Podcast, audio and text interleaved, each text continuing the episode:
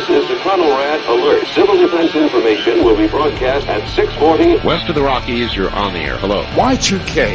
How can we prepare? Stop a few of their machines and radios. Throw them into darkness for a few hours. We are fighting for our lives. My family must survive. Oh, for five years. Thousand gallons of gas, air filtration, water filtration.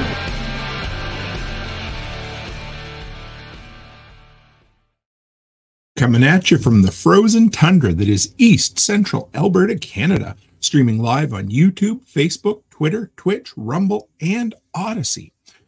Welcome back to the workshop where we create community, find freedom, promote preparedness, and share success.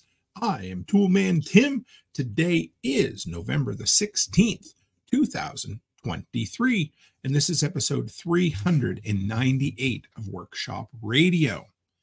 I wanted to open tonight with a couple of quotes I found regarding the subject that we're going to speak about tonight the Chicago heat wave of 1995.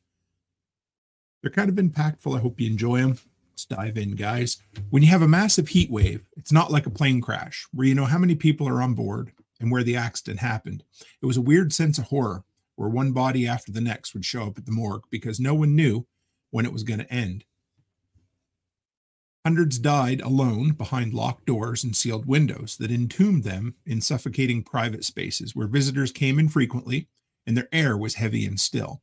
Among these victims, the bodies and belongings of roughly 170 people went unclaimed until the public administrator's office initiated an aggressive campaign to out relatives who had not noticed that a member of their family was missing. And the final one was it's like an assembly line in there, one officer said. In many cases, police delivered bodies to the morgue several days after the date of death because no one had noticed that the person had not been seen in a while.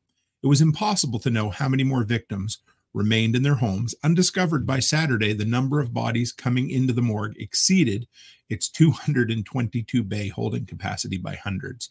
Incoming bodies were scattered around the office, and many of them examined corpses remained unclaimed because there was no next of kin the owner of a local meat packing firm volunteered to bring his fleet of refrigerated trucks to the morgue for storing the excess bodies. The first group of red and yellow vehicles, each about 48 feet long, arrived on Friday, but they filled up quickly and there was still bodies remaining. It's something I don't ever hear talked about the the heat wave of 1995 and you guys know kind of where this disaster series goes.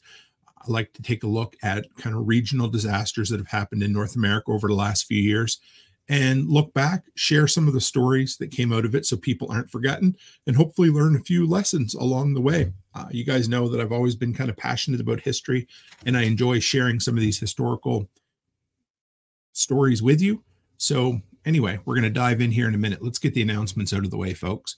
But first off, uh, Thursday evening, so our our sponsor of the evening is Fortress Canine, my good buddy Joel Riles of the Protection Dog podcast. He is the guy that if you need a little motivation, he uh, I wouldn't even call him a PG rated John Willis, but he is uh, he's quite something.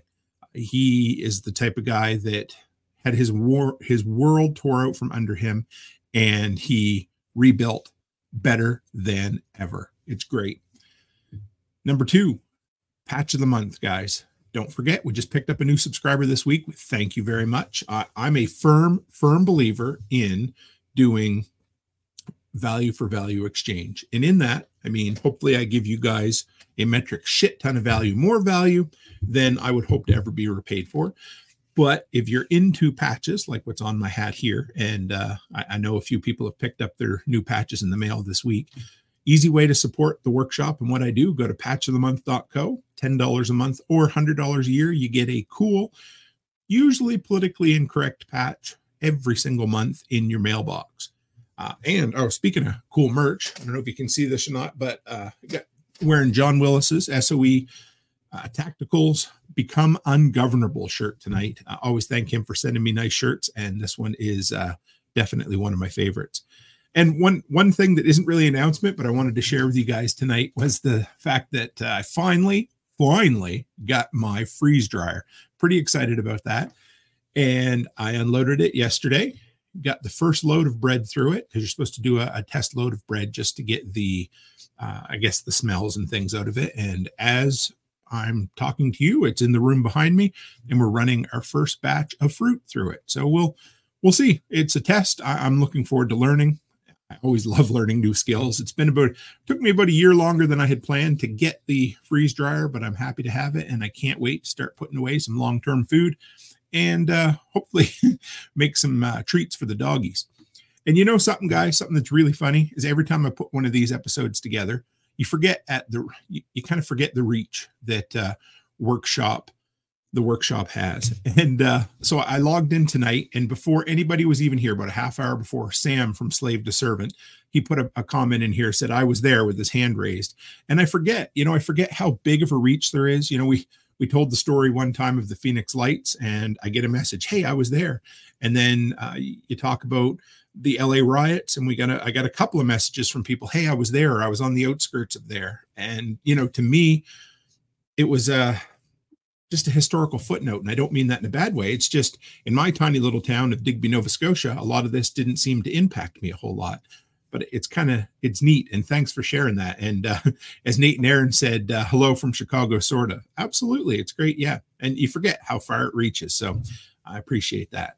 So let's go back tonight, guys, to the summer of 1995. I was in the uh, the in between summer between eighth and ninth grade, or eighth grade or grade eight and grade nine, depending on what you call it. OJ Simpson had just gotten off. Toy Story was just released. Uh, Real Bangin' Tune, Gangsta's Paradise was number one on the charts. See if you guys remember this one. Hugh Grant had just gotten arrested for picking up a prostitute named Divine. Everybody was very disappointed in him at the time. Canada almost, almost finally got rid of Quebec. It was really close. If they'd only voted just a little harder, maybe we would have. and most importantly, my under 15 baseball team went 12 and 0, swept the playoffs, and we got a pizza party for winning the championship. So it was kind of funny. 14 year old me was completely unaware of what was going on in Chicago. I, I, remember the LA riots when I was younger, and I remember some other things happening, but this was something I had I'd never really heard of. And when I put these, when I put um, I kind of have a, a schedule or an outline for a few months go in, in the future for a few different regional disaster episodes. And this one came up when I was searching, and it was something I hadn't really heard of. I got a couple more that um, it's crazy that you don't hear about them, but uh, yeah. Anyway, this is for something like this to happen. I say in modern times. What are we? Almost 30 years ago, 1995 was and for so many people to just pass away in their homes it was kind of sad. And so disclaimer like always with this episode with these episodes it's not to glorify anything bad that happened but it's to to retell the stories. This one was a little harder to find specific stories from specific people but we'll talk about them. Uh, we'll honor them we'll learn from it and uh, because you know what you know what they say if, if we don't uh, it's really easy to repeat history if you don't pay attention to it. And I love going back. There's something something about looking into the uh, the near past that always just kind of inspires me, and hopefully we can learn lessons from it. I like this a different way to do it. So anyway, it ran one, two, three, five days from July 12th, 1995 to July 16th. And Erin says she was 14 and doesn't remember much. I was 14 on the other side of the country and didn't remember much, but Anyway, so July 12th had a daytime high of 98. The 13th was 106. The 14th was 102, 99, and on the 15th, and 94 on the 16th. But the overnight lows was Chris Dixon just said he married the wrong one in 95. But all that matters is that you married the right one eventually. So with the hum- Humidex, it hit a high of 124 degrees. Now, I knew this is this is where we're going to get this and I wanted to get this out of the way right now cuz like Jeremy said, sounds like an average August in Texas. Absolutely. It would be if you transferred this weather to Texas. And this was the type of thing you're going to see really quick that they were unprepared for and that it was the Midwest mindset that hey we get shitty weather we're tough we'll tough it out and we'll get through it the problem was is that this weather system just banked and stayed there for a lot longer than normal 106 was the or is the highest temperature that ever hit the city of Chicago, which seems crazy. And one step closer says we have AC everywhere. We're going to get into that too, because that is a huge kind of issue with what what went on and why things became such a tragedy. But as I said, the highest day was 106 with a humidex of 124 with an overnight low of 81 degrees. In July 14th, the overnight low was 84. Oh, I couldn't even imagine. So here it was. This was the hottest temperature ever recorded in the city of Chicago. It was this large, hot, humid mass of thick clouds and just hot friggin' temperatures. And it just parked itself for five days over the city of Chicago. Now, here's the thing normally, when you get hot and humid like that, I, I saw this quote putting the show together today. Normally, what do you get? Thunderstorms. And this guy called thunderstorms nature's version of air conditioning. And he's right, except that for whatever reason, thunderstorms never came in and never broke through the weather system for those full five days. And some people actually extend it to seven the day before and the day after, but the temperatures weren't nearly as bad as this. and uh, Gingerbread said uh, it was probably hotter in Chicago when the cow kicked over to Lantern. Yes, they were talking about that, putting this episode together too, and a, a ton of old stuff. Good evening, Byron. Good to see you. So here's the other thing you get this hot, humid mass sitting above the city. What did it do? Well, it's humid, but it trapped a ton of humidity close to the ground and the pollutants, because everybody remembers the mid 90s and the ozone scare and how bad, honestly, cities, the air pollution was significantly worse in the 90s and 80s. And so it trapped all these pollutants in this hot, humid air close to the ground, making it horrible for not just people with heart trouble, but of course also with people with breathing issues as well. So let's go over some of the numbers. I always like to break those down first to kind of put things into perspective. Now, going through COVID a few years ago, we know that it doesn't take a whole lot of excess hospitalizations to overrun a healthcare system. And in this case, over that four day, five day period, they had 11% more hospitalizations than were planned for. Doesn't sound like that much, but you'll see. But 35% of those were people 65 and older, and 59% of them were people treated for dehydration, heat stroke, and exhaustion. So, typical kind of stuff in a heat wave. Now, they really don't know how many people actually died from this heat wave. That's what's kind of sad. But either way, there was somewhere between 400 and 750 people who died adjacent to or involved with the heat. Eh, it may not have been the the only cause, but it was an, an exacerbating factor. But probably the saddest fact that came out of all of this when I was researching this episode was there was 41 people. So 10 to 5 to 10%, 41 people who were buried in a mass grave whose whose remains were never claimed by their family. 41 people died and people are like, eh, I, I, don't. Uh, they couldn't get a hold of the next of kin. Nobody had. So this is a sign, and we're going to talk about this a bit too. Is that this was a disaster that disproportionately affected uh, impoverished people, and we're going to deal with that. But it, it's just a fact of this exact disaster. Was lots of people who died were old, very old, and people who had nobody to look out for them, to claim their remains, to give them a proper burial, anything like that they so it got so bad at the time they ended up bringing in seven refrigerated trucks because all 222 bays at the morgue were full. At the height of it, 49,000 households had no electricity. So you've got this entire system that's getting overwhelmed with, you know, people trying to draw tons of power with air conditioning. And what's it do? starts blowing transformers all across the city. So around 50,000 people without power on top of all of that. So I got a bunch of kind of little snippets from different places throughout the, the day putting this episode together. But this guy was the uh, the chief weatherman for WGN TV, and he said we saw the heat coming for a long time ahead of time, but you were almost ridiculed when you'd say, "Hey, it's really going to get hot." He said, I can remember people saying, Oh, get over it. It's summer in Chicago. It gets hot there. And I'd think that's not the whole story. There's reason to be concerned from a safety standpoint. So this was, you know, the equivalent of somebody who had lived through a ton of hurricanes, in Louisiana. And, you know, they'd always shifted at the last minute. And people said, no, I'm just going to sit here and drink my beer and weather the storm because we're Louisiana, right? Well, this was worse than that. They seen it coming. The problem was they tried to warn people, hey, this is going to get really, really hairy for a few days. And everybody's like, nah, we get heat here in Chicago. And uh, Gingerbread says disasters always affect the poor. So do wars. Maybe the same thing. There's no, di- I think, yeah, there's probably two sides to the same coin there. And uh, here's the thing. So you get this coming in, and all of a sudden it puts a big draw on the power system. Power starts failing everywhere, something I didn't think of. They said what people forget about power outages is that elevators don't work, right, in high rise buildings, but water pumps don't work. So you're not going to get your water above the fifth or sixth floor pretty easily. So you have no air conditioning. You might not be able to flush your toilets. You can't get water from the sink.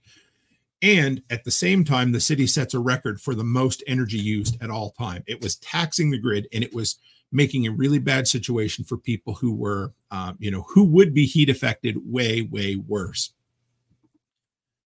Now, on the Jeremy says another reason to not live downtown, and we're we're going to talk about this a lot. You know, we've heard many people say get out of the cities, and this is yet another reason. And this is almost 30 years ago, and it hasn't gotten any better. Nate says, I remember the heat wave. News was going nuts about it. Yeah, no doubt. Uh, many Chicagoans, I think I got that right, they went to the beaches, but others took to the fire hydrants.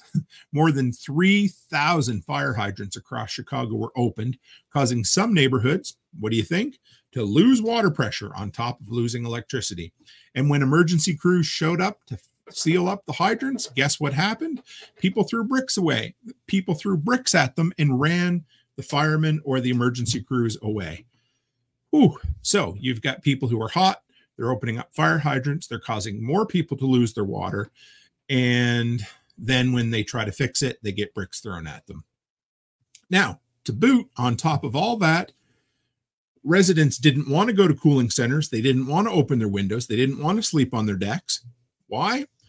Well, in high crime areas, people were afraid to leave their homes for the air conditioned cooling centers designated by the city, fearful that robbers would get them while they were out or worse than that, loot their homes while they were away. So instead of going to somewhere that could save them or make them a little bit, you know, cooler, they stay at home because they're scared of the um, degenerates that live there. They said the hotter it was, the more people there were on the streets. Get this, right? So it's hot. What do the criminals do? They hit the streets, kind of like the LA riots. We talked about that before. The more the gang trouble, law abiding citizens, they weigh their risks and they say, um, no, I think I'm going to stay home. Better to stay inside, many people reasoned, and dis- discourage and to discourage burglars, I think I'll keep my windows closed as well. Ooh, that to me, anyway, I get it. I understand why. But again, the people who were going to be most worstly affected by this they were. They sit at home and they created the hot box. They said some houses never got below 95 overnight or apartments. And we'll talk about that too. And of course, cities are heat islands. Their pavement and steel attract the heat, they trap it in.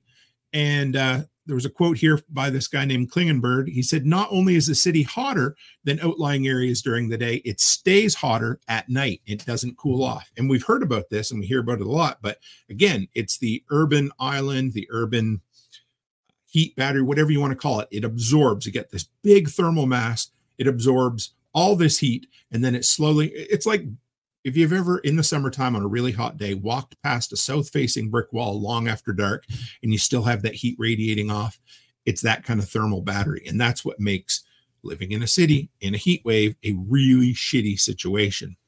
And then on top of this, and you guys will see a lot whenever we do these deep dives into these situations, it's always a cascading spiral effect. It's like Jenga, you know, you you knock one, one's okay, you knock another one out, and all of a sudden it all just falls down. And this is what happened. So on top of you know being the hottest temperatures, not being prepared, well, they didn't have an emergency plan, emergency plan, or the response was just totally out to lunch. The mayor at the time, Rich Daley, he said uh, he tended to laugh off the concerns because extreme weather is so common in Chicago. He said they when asked how they were doing on the Friday of the event, so this was a couple of days in, he's like, "We're holding our own. People have to deal with this kind of stuff. We'll get over it." In other words, he didn't really think that it was that big of a deal. And then the fire officials, they didn't call in any additional ambulances or paramedics, even though the wait times for people needing help were in the hours. There was actually 10 hospitals that went into bypass mode, which meant if you were coming there as an ambulance, you couldn't go no matter how bad the situation was. You just had to keep on traveling. It was crazy. Whited Outdoor says, I camped when it was 75 overnight and that was miserable. Can't imagine 95. No, I couldn't either. And Nate says it's warmer in the winter and colder in the summer. It's about a five to 10 degree difference uh, out here in rural. Absolutely. Yes. You live. Yeah. And it's not getting any better. So officials had no plan, which do we really expect anything less from the government or anything more? and then on top of this, it was causing in, infrastructure issues as well. The heat made some of the city's road roads buckle the train tracks warped and they had to water down bridges so that they could continue uh, to work so that they wouldn't lock into place. They had some moving bridges and that sort of thing. It was that bad. So people trying to get out of the city couldn't because the infrastructure was crumbling down just a little bit. Horrible. And then on top of that, like I said, the entire healthcare system was melting down. I don't mean that in a funny way whatsoever. It just was. So right here it said even as the heat wave entered a suffocating second day with a high of 102 at midway city hall officials seemed to be largely unaware of the disaster unfolding around them to further complicate matters about 10 to capacity emergencies like i said went on bypass mode meaning they weren't accepting any new patients. And get this on top of that i just keep building right? On top of that outside of the icu and any most of the hospitals they had no air conditioning. So you had, uh, they said there was, it was so hot that they had four people go into cardiac arrest and a bunch of people suffer heat stroke sitting in the waiting area of the hospitals. It got that bad. Eventually, once they started p- seeing people uh, drop, they brought in some portable air conditioners, but long after the situation was into an horrible situation. So what were what were some of the kind of high risk things that people were dealing with? What okay, so I went, I took a deep dive today, and there was an entire governmental health board report done on this a couple of years later. And it looked at what put people the most at risk for suffering a bad situation during a heat wave like this. And this was based strictly on the Chicago ones. But get this, guys, one of the number one high risk cases or highest risk things was living alone. They said if you lived alone, you had a 200% chance, a 200% higher chance of dying than if you lived um, with someone else. Literally, community was the answer. And that's kind of sad. You know, you think about, and I, I read some of those quotes like when we started there, guys. Some of these people died absolutely alone with no help, with nobody to check on them, with nowhere to go and nobody to help them. And I would say that um, maybe a lesson from that would be I, I, mean, there, there's no simple answer if you're 65, 70 years old and you don't have anybody. That that's tough, but do your best to build a community around you. Do your best to check in with people. Do your best to check on the vulnerable people because you know we love the the lone wolf mindset in prepping and we love to say okay we'll look after us and our family but i think part of it is to at least try to look after a neighbor or a family member or those who you know we always talk about the idea of anarchy and who would look after the roads and who would look after this and who would look after that who would look after the homeless well that's on us at that point we have to help people who need their help and so living alone would double your risk of death in a heat wave like that. That's insane. Now, this one's um, quite a bit more understanding. You probably figured this out, but living on the higher floors of buildings. 52% of the people who died lived on the top floor of a building. So, you know, you've got people who are trying to go down the stairs. Again, this was like the big power outage that we talked about a couple of episodes back But more than that, heat rises and you're just going to get more and more heat up there. But over half the people who passed away in the Chicago heat wave lived on the top floor of a building. Another high risk category, like we talked about before, was living in poverty. And that leads into the next one living without air conditioning. And I would say, especially if you live, I mean, even here in Alberta, you can get by without air conditioning, but there's times that it gets, we had, what was it, 100, 108 or 109 degrees Fahrenheit, and it hit 40, it was 40, 41 degrees Celsius four or five days in a row. That's not healthy. So having a way to cool yourself off, having a air conditioning and a way to power it during a power outage, I think is a huge prep. Now, again, living in poverty, that could be a real difficult issue. So maybe try finding yourself, if you have to live in an apartment building, find one that has air conditioning built in. Now, if the power goes out, that's a whole nother story. And I would probably look ahead if I lived in a city, and I don't want to live in a city, but if I did, I would want to know the city's plans. Now, that doesn't mean that, you know, the plans of mice and men can't go all haywire once in a while because they're going to. But I'd want to know, just like when Becky and the kids went to England last year. What was this year? Sorry. I looked ahead and I found where was the Canadian embassy in France and England. In case you ever got shit went sideways, where would you go? This would be the same thing living in the city. I would want to know where I could go if I needed to cool off just simple as that. Uh, you know, it's the same as in my town. If the power goes out and we have no way to heat the house, where do we go for a warming center? That kind of thing.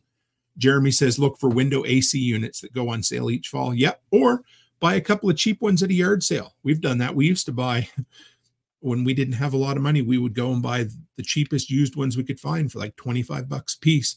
And if we bought three and two of them worked for a summer, we were happy with that. That's not a bad idea at all. Aaron says, uh, we didn't have it for most of the childhood. We spent a lot of time in the basement, and stores used to be so cold back then. Yes, we're going to talk about that a little bit too. I forgot about the basement, but yeah. And Rachel says, um, I didn't use AC at all this year. Fans and shade the, ho- um, the house by trees. Now, here's one thing we're going to talk about fans afterwards. They didn't make an appreciable difference for people living in these high rises. So, no more people died with or without fans. So it wasn't really something that helped or hurt. Uh, one step closer says when we get bad heat waves, the city turns libraries and other facilities into cooling stations. And love the government or hate them, you need to know where these places are. So living without air conditioning, we're I want to dive into that a little bit more, but that was one of the high risk categories. Another one, and you're going to know this as well, using special or excessive medications typically people who are using a lot of medication or are on some really special meds tend to be the most precarious health wise, right? So they ended up being some of the most affected people. So again, we got to look after our health because it's too late to get healthy if you're in the middle of a heat wave, right? Um, we talked about the massive centers of heat retaining concrete structures. get this massive thermal battery. Another big underlying factor was cardiovascular disease. Tons of people with heart trouble, respiratory problems. Another one we talked about how that humid air was trapping all of the pollution and everything down, making it even harder to breathe. Plus, then you got 100% humidity, massive heat, and then you're exerting yourself more and you can't cool off. Bad situation. Um, story I found putting this all together children riding in school buses became so dehydrated and nauseous that they ended up needing to be hosed down by the fire department. I don't think I'd be sending my, I mean, I guess maybe the schools had air conditioning, so you'd think your kids would be better off, but um, school buses are absolutely miserable. They're like a, they're like a hot box. They just heat right up. They got all those windows. They got no insulation, paper thin metal. Ooh, gross. And they said the single highest predictor of death, and this is kind of sad, but you would know it confinement to bed. So 16% of all people who passed away in this heat wave were already bedridden, which means their health where they were, you know, one foot out the door, right? And this was what we dealt with with COVID and a bunch of other things is that, excuse me, sorry guys, when your health has gone that far downhill, situation like this, if you're not looked after, can go hairy really, really quick. Now, it was said in a few different places where I read a one day heat wave is bad, but the deaths start showing up in days two, three, and mostly four. So most people can weather one or two days of really shitty weather, really bad heat. But by the third day, you're starting to see people get really sick. So lower the risk. So we talked about the high risk, what put people into high risk categories. What were people trying to do to make things better for them? And uh, the first one, and this was the single biggest factor in preventing death an 80% reduction in the risk of death due to heat and cardiovascular disease. One simple thing air conditioning. If you had air conditioning, you had in, not infinite, but you had a massively big increase in your risk, in your lack of risk of passing away in this heat wave. Simple as that. If you lived in a city and you're worried about heat waves, the single biggest prep you could do to look after yourself, other than looking after your health, was making sure you had an air conditioner and a way to power it. So, what did people do? Well, they went to the beach for starters, which made sense. Hundreds of thousands of people flocking to the beaches. That that would be a way to keep cool. I would do that for sure. They opened fire hydrants like we talked about. Again, in the city, it got pretty bad, but 3,000 of them other people went to movie theaters, which I thought was kind of cool, made sense. Why not go watch a movie? Right at that time, it was, I believe it was Batman Forever and Clueless were coming out, and people were watching them like crazy, going in and watching multiple movies just so they could stay somewhere and cool down during the heat of the day. There was a university where they had lost all air conditioning in the dormitories and kids were sleeping with soaked blankets. So they would just soak it with cold water, put it over them, and go to sleep at night, trying to stay a little bit cool. Tons of people exited the city. People who had the means would leave and go visit family or friends or a hotel or somewhere in the suburbs, somewhere just to cool off. And one of the big things that the multiple reports I read said that fans did not help at all. When it was that humid and that hot, all it was doing was moving around hot air. Now, something else they did. Um, yes, um, Haas says misters on the porch or shaded areas outside, anything like that would help. People would go, uh, they said something else that was a factor in helping people make it through. If they didn't have a um, air conditioning in their apartment, a lot of the apartments, the lobbies were air conditioned. So people were hanging out in the lobbies. They said if you had access to an air conditioned lobby or a room nearby, that helped. The city of Chicago sent out social workers to visit people at risk and explain the dangers of hot weather. Anybody who had somebody knock on their door and say, Hey, there's really bad weather coming. You should be prepared. Are you okay? Just that alone was enough to lower the risk of death for people. So, people living by themselves, people who are already unhealthy, people who maybe, well, maybe not bedridden, I don't want to talk about that, but any of those, just by being warned, people made smarter decisions. I like that. And again, like I said, excess deaths don't typically occur till the second, third, or fourth day of a heat wave. And during the summer heat wave in 95 in Chicago, they said anything that facilitated social contact even a membership in a social club, owning a pet, or just being in a walking club was associated with a decreased risk in death. This is probably the single biggest illustration I've ever seen of how community can help you. It could literally mean the difference between life and death. And I'm not bragging things up or act, you know, trying to blow anything out of proportion, but literally two different studies said that by having community, by having connections, by having people who look out for you, you had a lower chance of dying, all other things being equal in a heat wave. That kind of blew my mind, guys. I like that a lot. So most of the victims, let's let's share a few of the stories and we'll see. Um, most of them are they're kind of on the sad side, guys, and there wasn't a lot of positive stories that came out of this. But again, I like to dig into them and we'll go back and we'll see uh, you know, I guess what we could learn from it. But most of the victims, of course, in almost all adverse weather situations, 65% of them were over the age of 60. There was now um, this one study, they attributed 514 deaths to the heat wave. 372 of them were 65 and older. So again, these type of things disproportionately hurt the elderly but we're all going to be elderly someday. So these are the type of things we need to know. Look after our elderly now, so our youth will look after us when we get older, right? They found the name of a lady. So this lady, her name was uh, Mildred Sto- Stojovich, and they found her daughter, age 70. They sent her a certified letter to let her know that her mother had passed away and that they wondered if she'd like to have her, uh, you know, help bury her or have a service for her. And she wrote on the letter, returned to sender, and sent it back. Leonard Heimner, 66, his daughter, was located in an affluent suburb. She said on the telephone she'd like to take a look at the furnished room where her father had spent his last days, but she never showed up and never had anything to do with him. Thomas Randall, 64, left a messy apartment behind, but no clues as to any family, any friends, and there was only a rumor that he may or may not have had a bank account.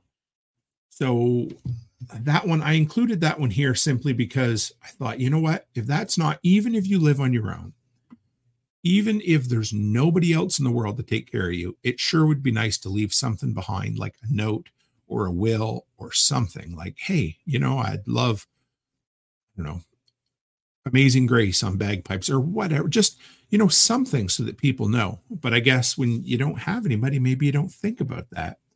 Uh, this guy named Paul Ozenwicks, um, he left enough money for a funeral on purpose in his bank account.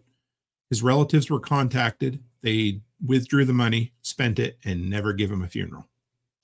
Mabel Swanson, 87. She had an unused air conditioner in a box in her basement. For decades, she'd made it through hot spells just sitting in her kitchen with fans in the window. But this Thursday, when the temperature reached a breathtaking 106 degrees, Swanson set her table for dinner and then collapsed on the floor. A neighbor found her body there 24 hours later. She had a air conditioner, unused, brand new, in her basement. That kind of reminds me of when people say, Hey, should I open my generator and test it? Yeah, you should. But more than that, imagine having your air conditioner and knowing it would cool you down, but figuring, nah, it's okay. And I think we probably all do. As we get older, we still think we're as young as we ever were and we'll be able to handle it. And then all of a sudden, no, you probably can't. So don't leave your air conditioner boxed up in the basement, guys. Diana Cottrell, uh, she should have been one of the lucky ones to escape the heat in her air conditioned apartment at the Northside Harbor Village retirement community. There was about 250 residents there. Taped on the front door were bright yellow flyers reading a message for older adults. It said, Hot weather spells danger. But despite that, Diana, a tiny 77 year old, decided not to pay attention to the warnings and around 11 in the morning decided to walk in 105 degree heat to her dentist appointment six blocks away. She never made it. An hour after she set out, Cottrell was found unconscious in the grass about four blocks away from her home. She was rushed to a nearby hospital and she had died by then from heat stroke. Again, guys, I mean, we should know this, but if you have a way to stay cool, don't. How many times in these disaster episodes have we heard stories of somebody just doing their, you know, I think back to the the LA riots and the lady who was taking food to a friend and got hit at the lights, or a guy who was going out to check on his business and was killed. All these things, just just stay the hell home. Again, we talk about it, but uh, almost always the answer in these disasters is stay the hell home unless you have to bug out. But other than that, stay the hell home. Stay the hell home. There was a construction worker, they didn't give a name. He'd been working on a hot tar roof during the hottest day of the heat wave. They brought him into the hospital and he had a temperature of 111 degrees. He was in a coma when they brought him into the hospital. 111 degrees. The crazy thing was he survived. They didn't think he would. It was one of the highest temperatures they'd ever seen at the hospital, and he ended up uh, they they looked after him, and he he came out relatively unscathed.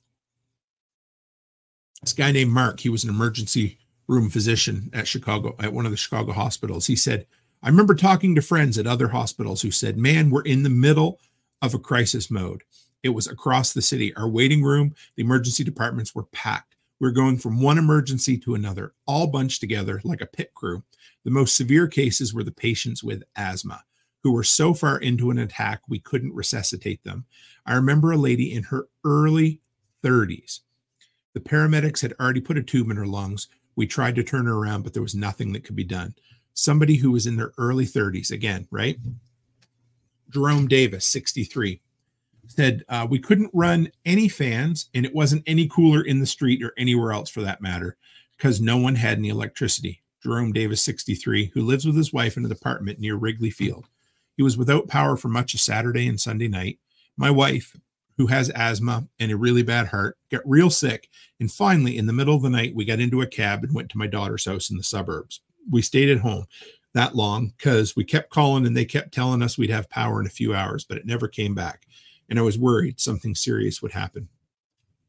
How long would you have to sit there in the heat to think, I wonder if we should go? I wonder if we should go. Again, I just finished saying stay the hell home, but in this instance, get the hell out. Don't sit there. Don't don't think, well, it might get better, it might get better. Hey, if you have to drive out to your daughter's house, spend a couple of minutes, you know, you get out there and all of a sudden, hey, the power's back on. Well, what do you get? You get to see your kids, you get a good laugh at the situation, and you think, well, that's okay. But I mean, his poor wife could have ended up dying from that, right? And I did not know this, but uh, Gingerbread Farm says if you've ever had a heat injury, you're automatically more susceptible to another heat injury. Did not know that. All right. Um, this one here, I didn't have the person's name, but it said when the 95 heat wave hit, I was 12 years old.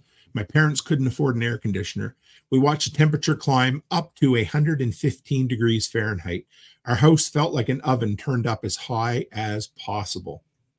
My parents got creative, and movie theaters became our cooling center.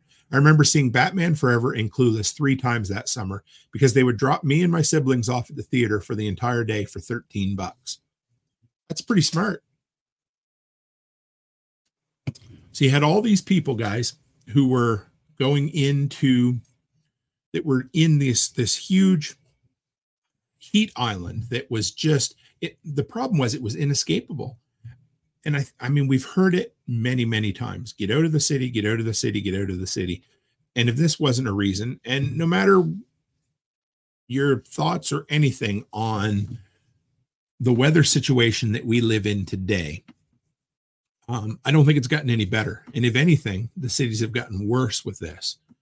We sit back. I, I'm just, I'm thankful. I don't, you couldn't you couldn't pay me a million dollars to move into a city. I, I, just wouldn't. There was there's no reason, no thought behind it. No, you just couldn't convince me to. I, there's so many reasons to to live in the suburbs or to live in the country, and the least of which is people. You know. But um, and I wanted this um, right here, guys. I wanted to kind of finish up with this quote. I um, we ended up was a little shorter episode tonight. There wasn't as much on this topic, but I wanted to share it because there were so many things.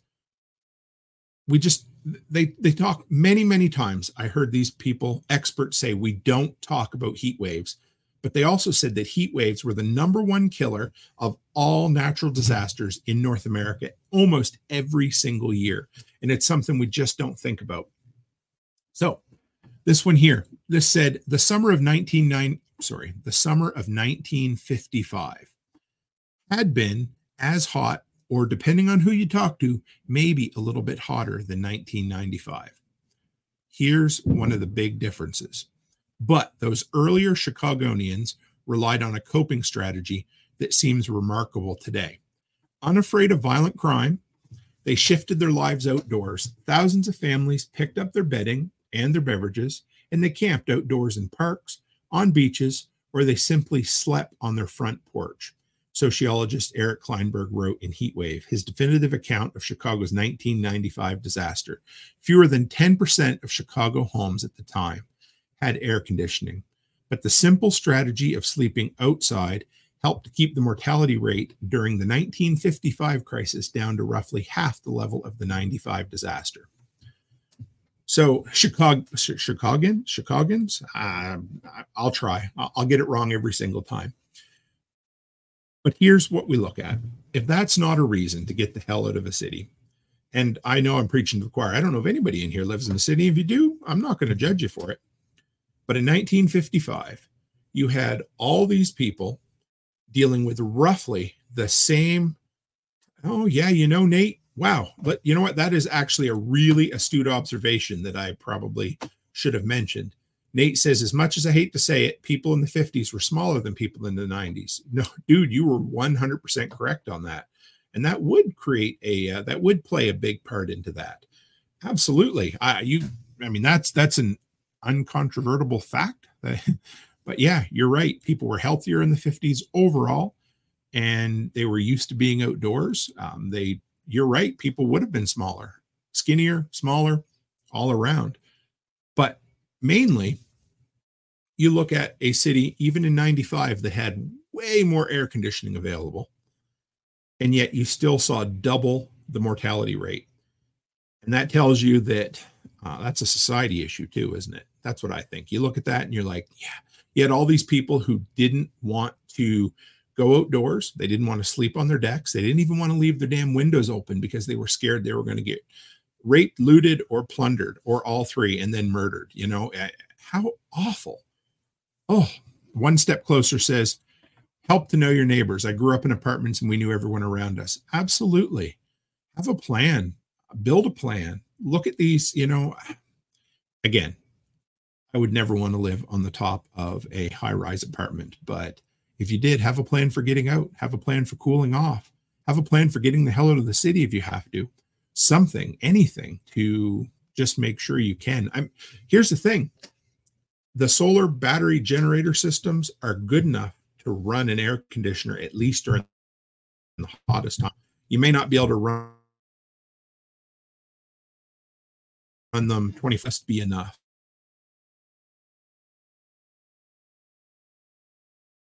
Because you're not going to be running. I mean, I guess you could, but it, it would be pretty bad. At the 1995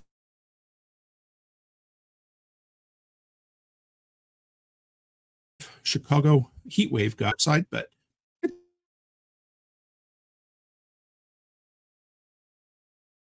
okay. I love the thought this this one would be good enough. I've got um we got Val coming on Sunday evening for the interview show. She's going to come on. I'm pretty excited about this one. She's going to come on and oh yeah, I see that. Sorry guys. All of a sudden we just uh lost a little bit of signal. We've been having I, I had them brought in to fix this and it's gotten worse. There we go. I think we're okay for a minute. Anyway, so Sunday evening we got uh, Val coming on. Uh, she's been on before. She talked about hiking the Appalachian Trail. This time she's going to talk about traveling solo as a female. Some of the things we uh, Becky and I had supper with her and a few other nice people the last day of Self Reliance Festival, and uh, she got talking about some of the different precautions she would make as she would travel around. Just her and Xena, her dog, and so I thought it would make for a great episode to bring her on. So um, I don't know what tomorrow night's episode is going to bring yet. It all depends on if Mrs. Cook is uh, up and feeling okay to come on. And if not, it'll be a solo Tim show tomorrow night. But either way, it's going to be great. going to take a trip tomorrow to the city. Uh, well, uh, take some material up to the the new daycare. And yeah, we're just going to keep building the life that we want to live. And I hope you guys do the same thing. And I appreciate you guys coming on and using me as a soundtrack to getting shit done because uh, I absolutely appreciate my crazy delinquents from the workshop. So, with that, guys, we're going to sign out a little early this evening. I appreciate you. And as always, stay happy, stay healthy, and have a great week.